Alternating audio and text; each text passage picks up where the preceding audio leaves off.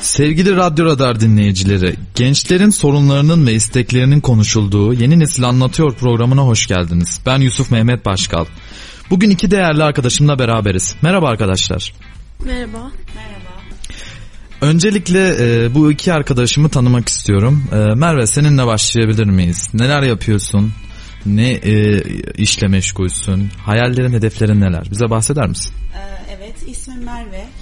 21 yaşındayım. Kayseri'de yaşıyorum. Ee, şu anda sınava hazırlanıyorum.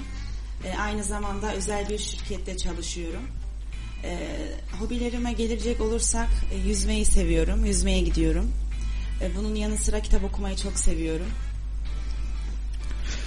Peki Merve, yapmak istediğin hayallerin neler? Bize birazcık bahsedebilir misin? Benim hayallerim e, çocukluğumdan beri hep oyuncu olmaktı. E, Bunun için de e, pek bir alternatifim olmadı yani okul için, Kayseri'de yaşadığım için.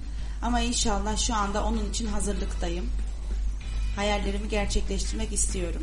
Peki şöyle sorayım Merve. Şimdi hazırlıktayım dedin. Oyuncu olmak için herhangi bir şey yaptın mı? Çocukluğunda veyahut da şu anda bir şeyler yapıyor musun? Ya da bir araştırma içinde misin? Evet, çocukluğumda bir sefer e, reklamlarda oynamıştım. Dalin reklamında oynamıştım. Onun haricinde oyunculuk için bir eğitim almadım. Peki şimdi de Habibe'ye dönmek istiyorum. Biraz da onu tanımak istiyorum. Habibe seni tanıyabilir miyiz? Ee, öncelikle Mehmet Bey davetiniz için teşekkür ederim. Ee, 22 yaşındayım. Ee, gazetecilik son sınıf öğrencisiyim. Aynı zamanda haber ajansında çalışıyorum. Ee, Erciyes Üniversitesi'nde okuyorum. İstanbul'dan geldim buraya. 3-4 yıldır Kayseri'de yaşıyorum ben de. Ee, Peki e, Habibe e, İstanbul'dan buraya geldin. Haber ajansında çalıştığını Evet. söylüyorsun. Peki İstanbul'la bura arasında gözlemlediğin farklar neler? Gözlemlediğim fark küçük bir şehir olarak görüyorum ben Kayseri'yi aslında. İlk geldiğim yıl gitmeyi düşünmüştüm aslında. Ya çünkü ortamı ben, benlik değildi böyle. Hani insan, ya şehrin insanları da öyle. Ee, ama alıştım buraya da sonra. E şimdi İstanbul'a gittiğim zaman da orada kendimi ailemin yanında misafir gibi hissediyorum buraya alıştığım için. Öyle yani alıştım yani. Kayseri'de artık bana güzel bir şehir olarak geliyor. Aslında genellikle yaş ilerledikten sonra insan e, aile evine gittiğinde misafir gibi hissediyor. Aynen öyle yani kendimi misafir gibi hissediyorum dediğim gibi. Alıştım buraya kendi ayaklarımın üzerinde duruyorum şu an. Peki şu andaki e, gazetecilik okuyorum dedin. Evet. Haber ajansında çal- Evet. çalışıyorum dedin. Çok güzel bir şey aslında. Hem çalışıyorsun hem okuyorsun Evet. kendini geliştiriyorsun. Peki gazetecilik sektörü senin istediğin bir sektör mü? Memnun musun Ya gazetecilik ben sektöründen? memnunum. Benim önceden zaten böyle bir spiker olma gibi bir hayalim vardı. Çok özeniyordum hani gördüğüm haber ajansındaki spikerler olsun, e, televizyonda izlediğim spikerler olsun. Özeniyordum. Bir adım attım hani. E, hiç Erciyes Üniversitesi yoktu aklımda. Ya sıralamada da zaten 14. tercihimdi. Ama burada aldım soluğu yani. Peki e, şu anda haber ajansında çalıştığını söyledin. Evet. Yineliyorum tekrardan. Çünkü e, haber ajansında çalışmana rağmen başka bir hedefin var mı? Spikerlik dışında gazetecilik olsun ve veyahut da başka istediğin bir şey var mı? Ya Yapmak ben 30'lu istediğin. yaşlarımda tekrar bir üniversite okumak istiyorum aslında ama sağlık yönünde. Ne okumak istiyorsun mesela? okumak istiyorum. Ya Güzel, sağlığa sağlık. hep bir ilgim vardı zaten. Öyle yani. Bunu da 30'lu yaşlarında gerçekleştirmek istiyorum aslında. Peki e, şöyle sorayım Habibe. Şu anda e, isteklerin Türkiye'de şunu yapsam değiştiririm dediğim bir şey var mı? Herhangi bir ben bunu yaparsam Türkiye'deki gençlere faydalı olur veyahut da gençleri geleceğe ileriye taşıyacak dediğin bir düşüncen var mı? Bizlerle paylaşabilir yok ama misin? Belki ileride olabilir yani. Peki gazetecilik sektöründe ne gibi zorluklar yaşıyorsun? Ya şu an bizim sektör aslında her okuyan insanı almıyor. Alaylı da aldığı için hani iş bulma konusunda sektörde bir sıkıntı var. Ee, sektörde bir de e, kadın çalışanlara şu an o kadar değer verildiğini düşünmüyorum ben. Neden bu konuya vardın peki? Ya bilmiyorum ya genelde hani gördüğüm kadarıyla şu an çalış çalışıyorum. Öyle görüyorum ama şu an çalıştığım ajanstan memnunum. İlk defa bir ajansın kadın çalışanlara bu kadar değer verdiğini görüyorum. Yani tabii ki e, aslında kadın erkek eşittir ve ikisi de çok değerlidir. Yani özellikle annelerimiz mesela hepimizin e, başının meleği tacı dediğimiz şeylerdir. E, ve hani kadınları aslında bir nevi elin üstünde de tutmak lazım. Ama hani bu kanıya nereden vardın diye soracağım tekrar çünkü tam anlayamadım. Sebebi de hani gösteremiyorlar hani dedin ya e, işte kadınları önemsemiyorlar falan diye. Birazcık o konudan bahseder misin? Biraz açmanı istiyorum o konuyu. Neden böyle düşünüyorsun meslekte? Ya daha önce arkadaşlarım çalıştığı sektörde bir takım problemler yaşadı. İş ortamı olsun, sektörde olsun. Bundan dolayı öyle düşünüyorum. Bu problemleri de açmak istemiyorum şahsen ben. Peki. Şimdi birazcık Merve'ye dönelim. Hayalleri, istekleri neler onları öğrenelim. Merve, e, hayallerini, isteklerini, yapmak istediğin şeyleri, bunu yaparsam Türkiye değişir dediğin şeyi bize anlatır mısın? Ee, bunu yaparsam Türkiye değişir dediğim şey aslında çok zor şeyler değil. Bence ilk olarak ülkemizi e, özellikle gençleri dinleyebilirsek, onların sorunlarını da gündeme getirebilirsek, öncelikle her şey dinlemeyle başlıyor çünkü. Dinleyebilirsek birçok şey aşabileceğimizi düşünüyorum ben. E, çünkü kimse kimseyi dinlemiyor. E, bunun için özel sadece gençler için açılacak yerler olması gerektiğini düşünüyorum. Psikologların dışında. Sadece gençlere yönelik. Sadece onları dinleyen, onları dikkate alan, önemseyen. Ben bu şekilde ülkemizin daha iyi bir yere gelebileceğini düşünüyorum. Peki sence gençliğin sorunu ne? Bence gençliğin sorunu, e, bunu ben kendi kardeşlerimde de görüyorum. Dikkat dağınıklığı, dikkatini toplayamama, e, kafalarının sürekli başka yerlerde olması, sosyal medyada fazla takılmaları ve onların yanlış yönlendirilmeleri olduğunu düşünüyorum. Sosyal medyayı doğru kullanmamalarından büyük bir sorun yaşadıklarını düşünüyorum ben. Peki e, sosyal medya aslında günümüz içinde aslında bir sorun haline geldi diyebiliriz ama Evet. e, diğer taraftan da bakarsak artık her şey dijitalleşti. Evet. Yani işte ne bileyim gazete olsun e, işte e, birçok televizyon dizileri olsun insanlar evde televizyon dahi izlemez hale geldiler. Evet. Bilgisayardan dizi izliyorlar, film izliyorlar. Şimdi aslında yani sorun nasıl bir sorun? Sorun Onu bana açar mısın birazcık? Şöyle, sorun şöyle kullanım e, yönü. Yani olduğundan fazla kullandığını Olduğundan söylüyorsun. fazla kullanmanın da dışında fazla bir şekilde özenti, oradaki toz pembe hayatları gerçek zannetmeleri, oradakileri e, gerçekten yaşayabileceklerini düşünmeleri, e, sosyal medyanın şiddet içerikleri olsun, e, hakaret içerikleri olsun bunlara özenmeleri ve bunları gerçek hayatta yapmaya başlamaları bence onlar için en büyük sorun oluyor. Yani iyiye kullansalar bir problem yok. Ama onun dışında oradaki hayatları mesela e, Instagram'daki ünlülerin hayatlarını, YouTuber'ların hayatlarını gerçek zannetmeleri ve bunu e, gerçek hayatta da yapmaya çalışmaları bence en büyük problem yani. Zaman- Kandırıl- yani ben kandırıldıklarını düşünüyorum açıkçası. Zamanın bir dizisi vardı. Kurtlar Vadisi. Evet. Ee, Süleyman Çakır öldüğü zaman gıyabında cenaze namazı kılmışlardı. Ee, o dönemden beri aslında var bu durum. Hani Evet. etkilenme durumu. Evet. Ama hani tabii ki yani gençlik peki nasıl gelişir? Bize birazcık da ondan bahseder Bence gençliğin ilk önce kitap okumaları gerekiyor. Kesinlikle ben kitap okumalarını öneriyorum. Okuyor musun kitap? Evet kitap okurum. En son hangi kitap okudun? Ee, en son şu an aklıma gelmiyor da ee, birçok kitap birden okuyorum. Şey okumuştum. Ee, yani işte onu çok okuyorsan demek ki unutuyorsundur.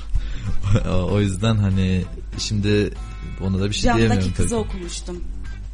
Nasıl bir kitaptı? Psikolojik bir kitaptı. Ha, Daha çok herhalde psikolojik romanlara mı ağırlık Evet, gösteriyorsun? evet kadarıyla. gerçekten öyle. Peki Habibe sana birazcık dönelim. Dönelim. Ee, şimdi e, az önce Merve ile de konuştuk bu konuyu. Gençliği değiştirmek için, gençliğin sorunlarını değiştirmek için ne yapman lazım? Sence gençliğin sorunları neler? Ben gençliğin sorunları değil de aslında gençler gençlerde bir gelecek kaygısı var şu an. Ha, tamam okuyoruz. e, bir 16 yıl okuyoruz. Ee, sonra hani nasıl desem üniversite mezunu olunca iş sahibi çoğu genç olamıyor. Yani memnun olmuyor ya da çalıştığı yerden memnun olmuyor. Çünkü e, çalıştığı iş yeri onun standartlarına uygun bir iş vermiyor yani. Şimdi e, bizim sektöre gelecek olursak e, ben gazetecilik okuyorum ama alaylı aldığı için mesela sektör e, işletme mezunu da çalışıyor, iktisat mezunu da çalışıyor, edebiyatçısı da çalışıyor. Ya, alayla almak yerine kendi iletişim mezunu insanları çalıştırsa gençler bu durumda olmaz zaten. E, şu an atanamayan bir sürü öğretmen var. Benim arkadaşlarım çoğu tarihçi şu an. KPSS'ye hazırlanmaya çalışıyorlar. Onlar 80-90 alsa bile atanamayacaklarını bildikleri için öyle okuyoruz diyorlar mesela. Sırf mezun olmak için okuyorlar şu an. Yani aslında mezun olmak için okumak doğru değil. Aslında kendini geliştirmek lazım yani okurken. Mesela sen şu an çok güzel bir şey yapıyorsun aslında. Aynı zamanda okurken kendini geliştirmek çok güzel bir şey. Çünkü hani e, bizde gelişim çok önemli zaten. Bizde durmak yani öğrendim diyemezsin hiçbir zaman. Çünkü bizde sürekli üstüne koyman lazım. Koymazsan zaten kaybolursun. Öğrendim dediğin bitti dediğin anda ben her şeyi biliyorum dediğin anda zaten gazeteci olamazsın.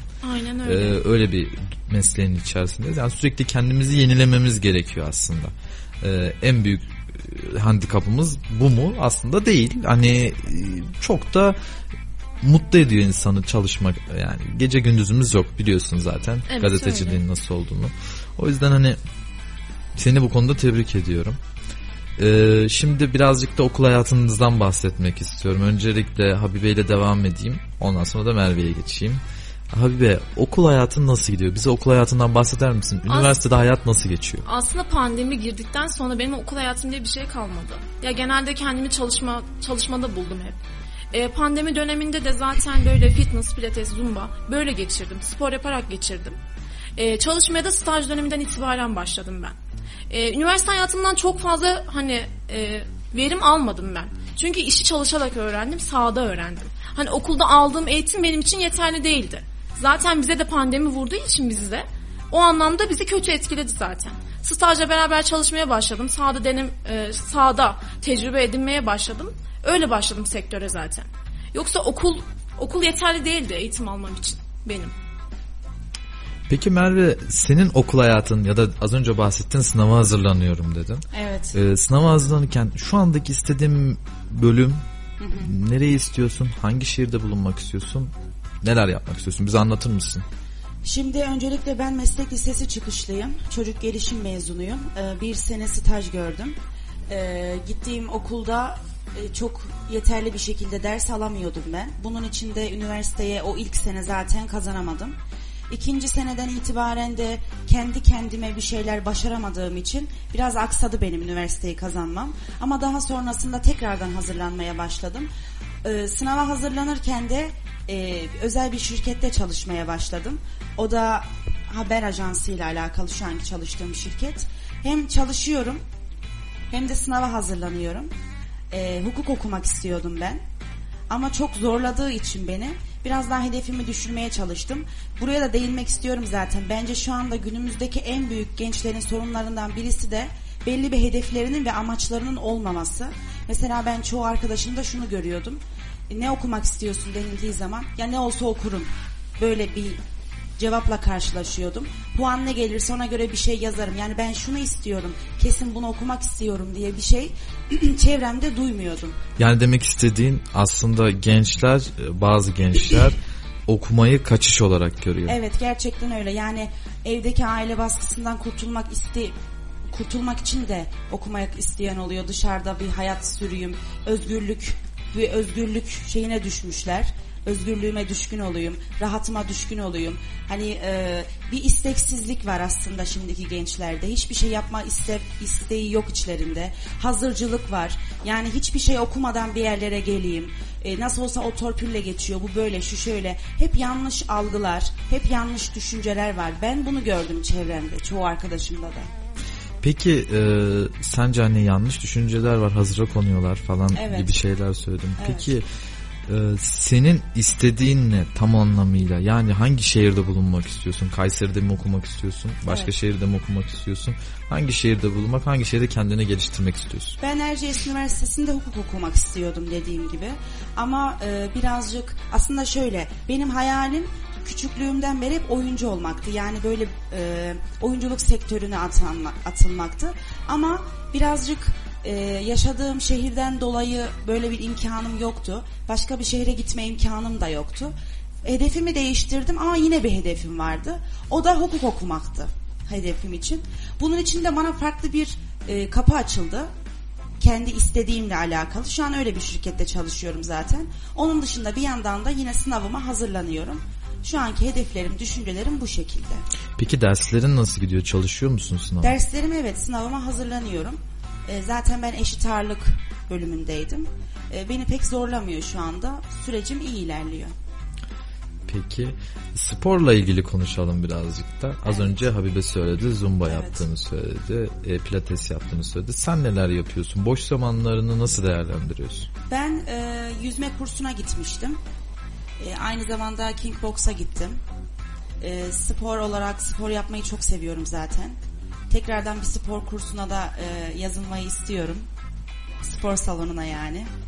E, onun haricinde kendi kendime şu anda pek zamanım olmuyor spor yapmak için. Ama onun haricinde zaten boş zamanlarımda spor salonlarına gidiyorum. Peki e, bu bunların haricinde hafta sonları kendin için yaptığın aktiviteler var mı? Hafta sonu kendim için yaptığım aktivitelerim pek yok çünkü çok yoğunum zaten doluyum. Ama boş zamanlarımda yine de kitabımı okuyorum. Kitap okumak güzel. Evet. Peki Habibe sana dönmek istiyorum biraz da. Merve'ye uzun söz verdik. Birazcık da sana Evet. söz verelim. Ee, Habibe peki sen anlatır mısın? Boş zamanlarında neler yapıyorsun? Ee, dediğim gibi ben spor yapıyorum. Fitness, zumba, pilates. Ya buna da ben e, aslında bir zamanlar 64 kilo falandım. 14 kilo verdim. Böyle başladım aslında spora da. Böyle hırs yapmıştım hani çevremdekiler falan biraz benden zayıftı. Ben de kendimi toplu olarak görüyordum biraz. 14 kilo verdim spor sayesinde. Öyle bir sürecim oldu. Zayıflama sürecim çok uzun olmadı benim. Dediğim gibi. Sporun etkisiyle de zayıfladım zaten. Peki e, arkadaşlar bu iki soruyu ikinize soruyorum. Aynı soruyu soracağım çünkü. Kayseri'de memnun olmadığınız bir şey var mı? Öğrenci olarak e, ilk Habibe'ye söz vermek istiyorum. Ondan sonra Merve ile devam edeceğim. Evet Habibe, e, Kayseri'de ben bunu değiştiririm dediğin öğrenci olarak, öğrenci hayatı için, öğrenciler için neler yapmak isterdin? Ya öğrenciler için değil de e, ben akşam saatlerinde mesela e, Talas'ta yürüyebiliyorum ama e, bir meydana gittiğim zaman yolda yürüyemiyorum şahsen. Saat 9.30 olmasına rağmen erken bir saat evet ama burası için bir geç saat herhalde. E, yolda yürüyemiyorum yani. Taciz ediliyorum. Geçen hafta aslında bu konuyu konuşmuştuk. Ee, geçen hafta da Adanalı bir arkadaşımı konuk almıştık buraya. O da bahsetmişti Kayseri'deki yaşadığı sorundan. Peki bu sorun e, İstanbul'da bu sorunu yaşamıyor musun? Aslında Ya- Türkiye'nin her yerinde bu sorun var ama Kayseri'de daha mı çok rast denk geldin? Ya İstanbul'da nasıl desem 9.30'da hayat bitmiyor gibi ama burada e, meydana çıktığım zaman ben yürüyemiyorum yani çok fazla insan yok. Ama Talas biraz öğrenci şehri biraz daha canlı öğrenciler dışarıda 11-12'ye kadar kafeler açık bir de ya da orada laf atılma gibi durum olmuyor çünkü öğrenciler var. Ama burada e, meydana çıktığım zaman e, dediğim gibi kalabalık değil burada hayat bitiyor gibi. Ya çalıştığım yer de benim meydan tarafında olduğu için bundan dolayı akşam çıkıp rahatça evime gidemiyorum ben. Tedirginlikle yürüyorum. Yani aslında en, en büyük sıkıntının e, aslında ilçeler arasındaki farktan bahsettin. Evet İstanbul'da da bu var. Hani semte göre değişiyor. Kültürler de biraz semte göre değişiyor aslında. İstanbul'dan e, nasıl desem böyle ya e, oturduğum semtte de böyle sıkıntılar yaşıyorum evet ama burada daha fazla yaşadığımı düşünüyorum ben. Ya mesela İstanbul'da Fatih var. Fatih'in bir alt kısmında da Balat var. İki farklı bölge aslında. Evet. Yan yana iki yer ama ikisinin düşüncesi ve yapısı çok farklı Evet. aslında. Demek istediğini çok iyi anlıyorum ama hani bu kadınların bu sorunu gün geçtikçe artıyor. Bu sorunun çözülmesi de gerekiyor. Bu toplumsal bir sorun aslında. Yani bunun için yetkililerden e, bu konuda çağrı yapmasını talep ediyoruz. Ya yetkililer değil de insanların biraz zihniyetini değiştirmesi gerekiyor burada. Ben bunu düşünüyorum şahsen. Yani tabii ki zihniyet zihniyetten daha çok aslında insanların kendini o insanların yerine koyması gerekiyor. Demek istediğini çok iyi anladım. Ee, yerine koyarsa zaten onun onun da bir kız kardeşi olduğunu, onun da bir annesi olduğunu düşünürse bir erkek zaten bu o durumlar ortadan kesinlikle kalkacaktır. Merve evet sana geçmek istiyorum. Ee, Habibe ile konuştuk. Sence Kayseri'de değiştiririm dediğin, bu bir sorun dediğin ne var? Bence Kayseri'de değiştirilmesi gereken bu bir sorun dediğim e, kütüphanelerin biraz daha bence fazlalaştırılması gerekiyor diye düşünüyorum. Sen kitap aşığısın fark Evet, ettim. evet. E, biraz psikoloji kitaplarına falan e, çok merakım var. Okumayı da seviyorum. Dinlemeyi de seviyorum. Peki e, kitap okumak ve dinlemek dışında film izlemeyi seviyor musun mesela? Evet, film izlemeyi seviyorum ama yabancı filmleri pek sevmiyorum açıkçası. Peki e, konumuza tekrar dönecek olursak e, ne, neleri değiştirmek istersin Kayseri'de? Kütüphane dedin. Başka hangi şeyleri değiştirmek istersin? Habibe uzun uzun bahsetti. Değiştirmek istediğin hiçbir şey yok mu? Yani açıkçası değiştirmek istediğim bir şey e, yok. Yani olsa da yani olacağını düşünmüyorum zaten. Neden? Ay bu ülkeyi değiştirecek kişiler gençler. Evet. Bu ülkenin geleceği siz gençlersiniz. Yani sonuçta değişim sizin elinizde baktığın zaman. Evet aynen öyle haklısınız. Ee, ben dediğim gibi öncelikle bir kütüphane sorununu aşabilirsek yavaş yavaş diğerlerini de aşabileceğimizi düşünüyorum. Çünkü inanılmaz bir kalabalık oluyor kütüphanelerde. Aslında kültür demek istiyorsun aslında anladığım kadarıyla. Evet. En büyük önemli olan şey Habibe'nin de bahsettiği zihniyet Evet. mevzusu aslında kültürden geliyor. Evet. Yani kültür Yani değişirse bence, zihniyetler e, her okula yakın istiyorsun. bir kütüphanenin açılması gerekiyor. Çünkü e, uzaklardan gelenler de oluyor ve gidiş geliş de sorun oluyor yine aynı şekilde. E, Habibe'nin de söylediği gibi onun bahsettiği konudan ben de aynı şekilde e, tepkiliyim bu konuda. Rahat bir yer bir yere gidemiyoruz, gelemiyoruz. Bence bunun için biraz daha eğitim hayatı için kütüphanelerin fazlalaştırılması gerekiyor diye düşünüyorum. Peki e, Merve eğitimin, ailedeki eğitimin bir çocuk için eğitim sence nasıl olmalı? Bence her ailede verilen eğitim doğru eğitim olarak kabul edilmemeli. Çünkü e, yanlış herkes ailesinden gördüğünü veriyor. Bunun için bence kişinin e, okulda aldığı eğitim de çok önemli. Aileden aldığı eğitim de çok önemli. Belli bir yaşa geldikten sonra doğruyu yanlışı ayırt ettikten sonra kişinin bence artık e, kendi eğitimini kendi vermesi gerekiyor diye düşünüyorum. Yani aslında kişinin kendini geliştirmesi Kendini gerektiğine geliştirmesi, katılıyorum. kendini eğitmesi, kendini büyütmesi gerekiyor diye düşünüyorum evet. Peki 5 yıl sonra kendini nerede görüyorsun? 5 yıl sonra kendime e, yine hala ben oldum diye bir şey yok. Yine çalışmaya devam edeceğim. Hedeflerimin peşinden koşmaya devam edeceğim. Ama 5 yıl sonra kendime bir dizi sektöründe, bir dizide göreceğimi e, hayal ediyorum. İnanıyorum buna. buna. Ee, Sayın Radyo Radar dinleyicileri kısa bir reklam arasına giriyoruz. Kısa bir reklam arasından sonra tekrar birlikteyiz. Evet e, Habibe seninle konuşmak istiyorum. Az önce Merve ile yetiştirme, eğitim konusunda e, çocukların nasıl yetiştirmesi konusunda konuştuk. Biraz da bu konuda senin fikrini öğrenmek istiyorum. Sen- sence bir çocuk nasıl yetiştirilmeli? E, bence bir çocuk hani, e, anneden babadan başlıyor eğitim zaten dediğim gibi. Anne baba ilk terbiyeyi verir çocuğa da zaten. Benim e, çocuk doğduğunda gözünü açtığı zaman hep e, annesiyle babasıyla işçi olduğu için ona rol model alır zaten. Sonra okul hayatına başlıyor çocuk. E, o okul hayatına e, hayatının hayatına başlangıç süresi, süresine kadar, sürecine kadar e, hep anneyi babayı rol model aldığı için anne babanın davranışı çocuğa çok önemli. Ben öyle düşünüyorum. İlk onlarda başlıyor eğitim aslında. Okulda başlamıyor eğitim. Onlar ilk önce eğitiyor, öğretiyor. Ya ben çocukken mesela tamam annemden e, terbiye aldım ya da ama eğitim anlamında çok fazla bir şey e, almadım. Ben okulda eğitim almaya başladım. Peki e, şimdi şöyle aslında baktığın zaman doğduğundan itibaren eğitim Evet. alırsın. Yani hani çocukların gelişimi aileyle başlar, okulla devam eder. Sonra kendini geliştirmeye Benim başlarsın. eğitimden kastım hani nasıl desem okulda aldığımız eğitimden bahsettim ben.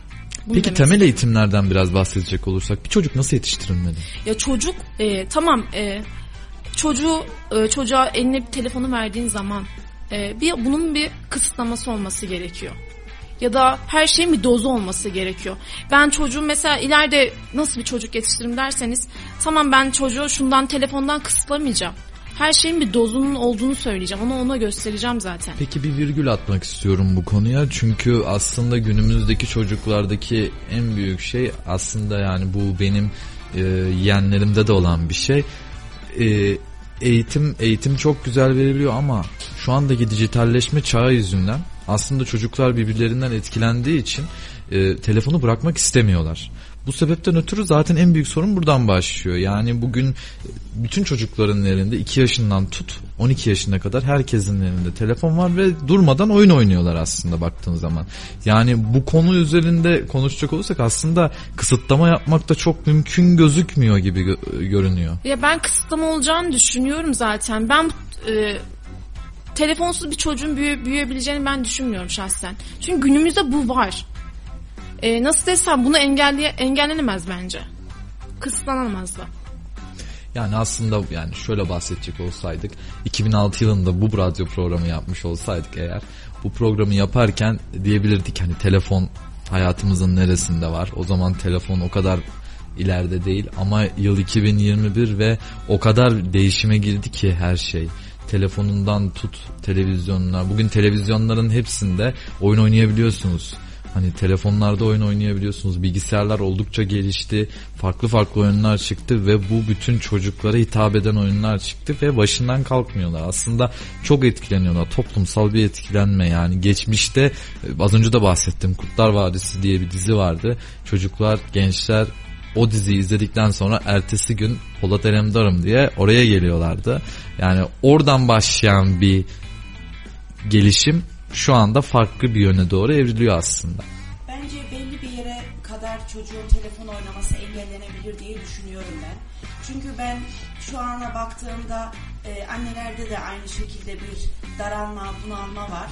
En ufak bir şeyde çocuğun eline telefonu verip tamam hadi sen git oyna deniliyor mesela. Ama onun yerine eline bir boyama kitabı, hikaye kitabı ya da bir oyuncak verilebilir. En azından bir 7-8 yaşına kadar bu yapılabilir diye düşünüyorum. Çok fazla mesela şu da var ailelerde. E, bunu böyle yaparsan işte seni döverim, seni cezalandırırım demek yerine bunu böyle yaparsan bak bu gelir senin başına ya da bunu yaparsan sana ödül veririm denilirse çocukların da daha rahat eğitilebileceğini düşünüyorum ben. Mesela hırsızlık yapan bir ailede çocuğa bu öğretilir ve çocuk bununla büyür. Şimdi ailede aldığı eğitim doğru bir eğitim mi? Değil. Mesela ben kendi babamdan örnek vereyim. Babam bize her zaman e, kısıtlamak yerine, cezalandırmak yerine hep ödüllerle ya da bak böyle yaparsan başına bu gelir diyerek büyüttüğü için ben bunu gördüm. Şu anda da bunu yaşıyorum hayatımda. Ama çoğu anne baba e, tek başından gitsin diye tamam al telefonu, al tableti, al bilgisayarı. Yani tablet, telefon daha çıkalı ne kadar olduk yani. Ben böyle olduğunu düşünüyorum. Biraz anne babaların da bu konuda dikkat etmeleri gerekiyor diye düşünüyorum. Aslında yani e, dediğine katılıyorum. E, anne babalar tabii ki dikkat etse de ya ben de mesela kendi ailemden örnek verecek olursam benim de iki ablam var. İki ablam da aslında telefona karşı ama çocuklar e, çok heveslendiği için telefon olmadan hani mesela okuldan geliyor çocuk diyor ki anne diyor işte ben de dersimi yaptım bana telefonu verir misin? diyor. Alıyor telefonu 3-4 saat oyun oynuyor. E, tabii aslında hani ablalarım da bu duruma karşı mesela. Ama işte ister istemez çocukların dışarıdan gördüğünü ve dışarıda yapmak istediği şeyleri kendi de yapmak istiyor. Yani bir nevi imrenme ya da ne bileyim kıskanma, özenme bu tarz şeyler aslında şu anda çok var. Tabii hani bizim yaş grubumuzda işte 24-25 yaş grubunda, 26 yaş grubunda, 22-23 yaş grubunda bu çok fazla yok. Ama Z kuşağı dediğimiz o kuşağın üstündeki kuşak çok farklı bir kuşak. Yani şöyle bir durum da var çocukların sadece telefon oynamaları dışında çocukların psikolojisini hatta sağlığını bile etkilediğini düşünüyorum. Birinci, ikinci sınıfa giden çocukların taktığı gözlüklerin dereceleri olsun, onların e, zihinlerinden geçen düşünce mesela birinci sınıfa giden bir çocuk sürekli şiddete meyilli, arkadaşlarını dövmeye meyilli ya da taktığı gözlükler olsun. Anne baba çocuğa telefon veriyorsa bile bir kısıtlama koymalı. Bir saat süren var ya da yarım saat süre veriyorum sana. Bunun haricinde bugün sana bunu bir daha vermeyeceğim demesi gerekiyor. Ama bazı çocuklar akşama kadar telefon, tablet artık beyni dönüyor yani çocuğun ona bak bak bak. Bir müddet sonra gözleri de bozulmaya başlıyor. İlerleyen süreçlerde de bu daha büyük sağlık sorunlarına da yol açıyor. Bence bu en azından belli bir yere kadar ne kadar sınırlandırılabiliyorsa o kadar sınırlandırılmalı diye düşünüyorum. Bu da anne baba da bitiyor. Tabii ki. Peki e, şunu örnek e, şunu soracağım. Habibe özellikle sana sormak istiyorum. İstanbul'daki yaşamından bize bahseder misin? Yani Kayseri'de diyorsun ki hani bahsettin sorunlardan bahsettin, sıkıntılardan bahsettin. Sence İstanbul'la Kayseri'yi kıyaslarsan Kayseri'nin iyi yönleri neler? İstanbul'un sana kattığı iyi yönler neler ya da neleri daha rahat yapabilirsin? Ya İstanbul'da rahat bir şekilde yolda yürüyebiliyorum dediğim gibi e, nasıl desem sosyalleşebileceğim ortam daha fazla. E, Kayseri'ye gelecek olursak Kayseri'de bir kafeleşme çok çok söz konusu. Özellikle Talas'ta. E, burada tamam tarihi tarihi yönden çok güzel bir şehir ama bu tarihi e, eserleri biz güzel bir şekilde değerlendirememişiz. Burada yani. Ama İstanbul'da öyle değil. İstanbul'da biraz daha İstanbul'un mimarisine çok önem veriyorlar. O yüzden belki turistik bir şehir. Peki tarihe meraklı mısındır? Ya tarihe, e, tarihle o çok alakam yoktur ama müze gezmeyi severim. Ya, tarihi yerleri gezmeyi severim. Bir de taş yapıtları ben çok seviyorum. Peki buradaki müzeleri gezdin mi tamamen Kayseri'deki müzeleri? Tamamen gezmedim. Ya burada hani meydan çevresinde olan müzeleri gezdim. E, ya da burada e, ilçelere gidip ilçelerdeki Ağırnas'a gitmiştim. Mimar evine gitmiştim. Orayı çok beğendim mesela. Yapısını beğendim ya. Ta diyorum ya taş yapı çok seviyorum yani. Mesela e, Taş Mektep Kayseri Lisesi şu anda Milli Mücadele Müzesi. Orası çok güzel bir müze. Oraya da gitmeni öneririm. Teşekkürler. Peki e, Merve sana gelmek istiyorum birazcık da. Şimdi e, sen az önce çocuklardan bahsettik. E, Kayseri'de eğitim gören gör, görmek istediğinden bahsettin. Erciyes Üniversitesi'nde hukuk, hukuk okumaktan bahsettin. Peki şöyle sorayım söyleyeyim. Hukuk okusaydın, şu anda okuyor olsaydın ne neyi değiştirmek isterdin? Türkiye'de bana bunu bahseder misin? Yani ne yapmak isterdin? Ee, yapabileceğim en iyi adalet konusunda biraz daha farklı şeyler yapmak isterdim. Çünkü e, bizim adalet anlayışımızdan mıdır, ülkemizden midir biraz garip geliyor. E, adalet anlayışı bana biraz e, değişik geliyor. Yani şu anda dışarıda e, şiddet konusu mesela gündemde. Şiddet uygulayan birinin e, serbest bırakılmasını ben anlayamıyorum. Bunun için elimden gelen ne varsa yapmak isterdim. Şu an eğer hukuk okusaydım, bu konuda söz sahibi olabilseydim, yetkilerim olsaydı bunun için ne gerekiyorsa onu yapmak isterdim yani. Aslında. Çünkü bu bizim de başımıza gelebilir dışarıda. Evet. Yani hiç suç, suçsuz yere e, şiddet görenler var, e, ölenler var. Yani bunlar unutulup gitmemeli bence aslında Türkiye'nin e, az önce de bahsettiğim üzere toplumsal bir yarası olarak evet. geçebilir bu durum. Evet. Yani bu yarayı çözmekte tabii ki insanların, vatandaşların ve bu ülkede yaşayan kişilerin yani, en büyük görevi. Benim sabah 6-7 gibi kız kardeşim mesela okula gidiyordu. Otobüse binmesi gerekiyor. O okula gidene kadar mesela biz e, tedirginiz. Yani okula nasıl gitti, nasıl geldi? Çünkü dışarıya kesinlikle bir güvenimiz yok. Dışarıda başına bir şey geldikten sonra ne olacağını da bilmiyoruz. Yani adalete güvenemiyoruz. Peki e, bir genç olarak evet. e, gerçekten bunu canı gönülden soruyorum. Bir genç olarak yaşadığın, bulunduğun yerden mutlu musun, memnun musun, huzurlu musun? Yoksa hayallerin arasında gelecek planlamaların keşke yurt dışına gitseydim ya da hani Türkiye'de kalmak daha mı mutlu eder seni? Bunlardan bize bahseder misin? Türkiye'yi çok seviyorum gerçekten. E, iyi ki de Türkiye'de doğmuşum, Türkiye'de yaşıyorum. Türkiye'de beğenmediğim tek şey e, adalet konusu. Başka hiçbir şey değil. Yani onun haricinde Türkiye iyi ki de burada doğmuşum. Yani yine e, e, yurt dışında falan yaşamak istemezdim. Yurt dışında okumak da istemezdim. Türkiye'nin de çok güzel imkanları var. Çok güzel eğitim sistemi var.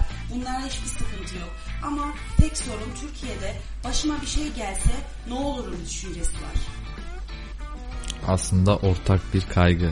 Bu evet. herkesin kaygısı evet, aslında. Evet atmaya korkuyoruz yani Türkiye'de yürürken. Ya, toplumsal işte bahsettiğimiz sorunların en büyüğünden bir tanesi. Evet. Peki abi be birazcık son kez sözü sana vereyim. Ee, bu az önce Merve de bahsetti.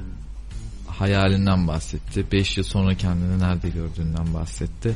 Sen 5 yıl sonra kendini gördüğün yeri bize bahseder misin? Yani sen yurt dışında mı bulunmak istersin? Yüksek lisans yapma gibi bir hedefin, e, idealin var mı? Yoksa hani yapmak istediğin çok farklı şeyler de var mı?